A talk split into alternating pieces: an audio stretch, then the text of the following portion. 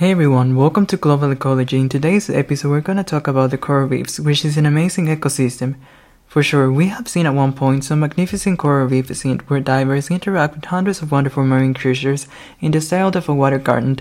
These ecosystems cover less than 0.1% of the surface of the oceans, but they are amongst the most complex, productive, and diverse environments on the planet.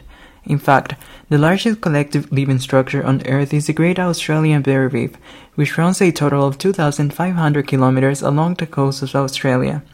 While some corals are animals with bodies up to 12 inches in diameter, most of the more than 500 species are ant-sized organisms huddled in colonies called coral reefs.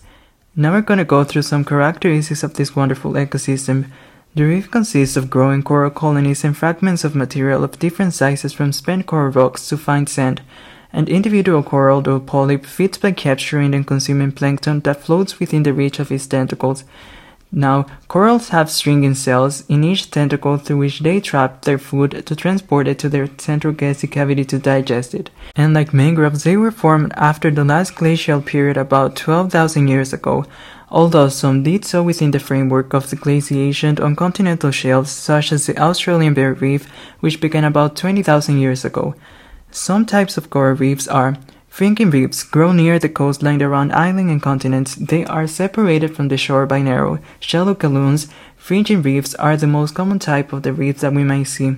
Barrier reefs also parallel the coastline but are separated by deeper, wider galloons. At their shallowest point, they can reach the water's surface, forming a barrier to navigation. The Great Barrier Reef in Australia is the largest and most famous barrier reef in the world. Atoll are rings of coral that create protected lagoons and are usually located in the middle of the sea, usually formed when islands surrounded by fringing reefs sink into the ocean or the sea level rises around them.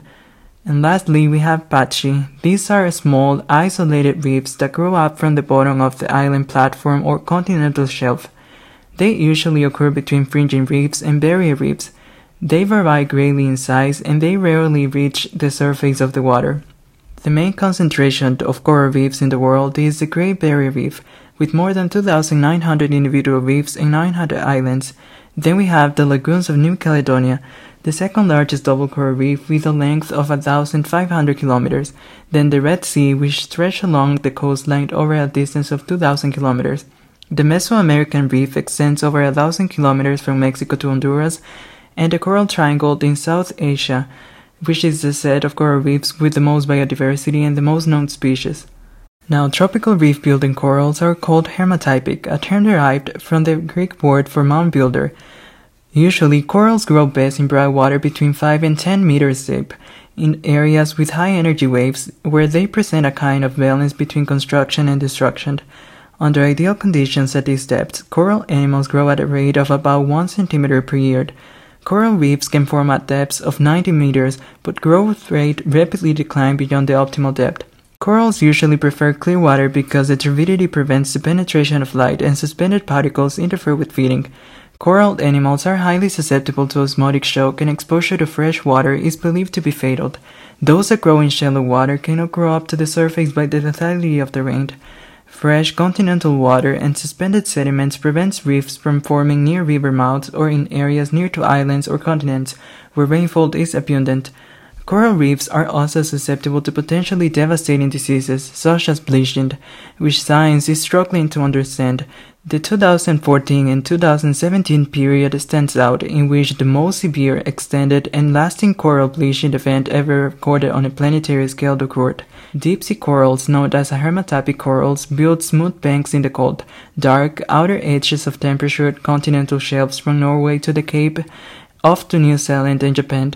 Corals may represent only half of the biomass of the ecosystem, since they can habitat an immense diversity of organisms, an estimated one quarter of the known marine species. Scientists estimate that between 1 and 9 million species inhabit coral reefs. Some organisms that can be mentioned are sea bears, dolphins, sharks, and fish, and many other species of various taxonomic groups. These impressive numbers make them the tropical rainforests of the sea. Importantly, coral reefs are critical economic assets for nearly 100 countries around the world. They provide goods and services worth a trillion dollars a year in tourism, fisheries, coastal protection, biodiversity, and the sustain of livelihoods of coastal communities. In addition, they provide substantial protection against ocean threats, reducing wave energy by an average of 97%. This risk reduction benefits about 100 million people. Unfortunately, it is estimated that approximately 20% of the coral reefs have been lost and an additional 20% were degraded in the last decade of the 20th century.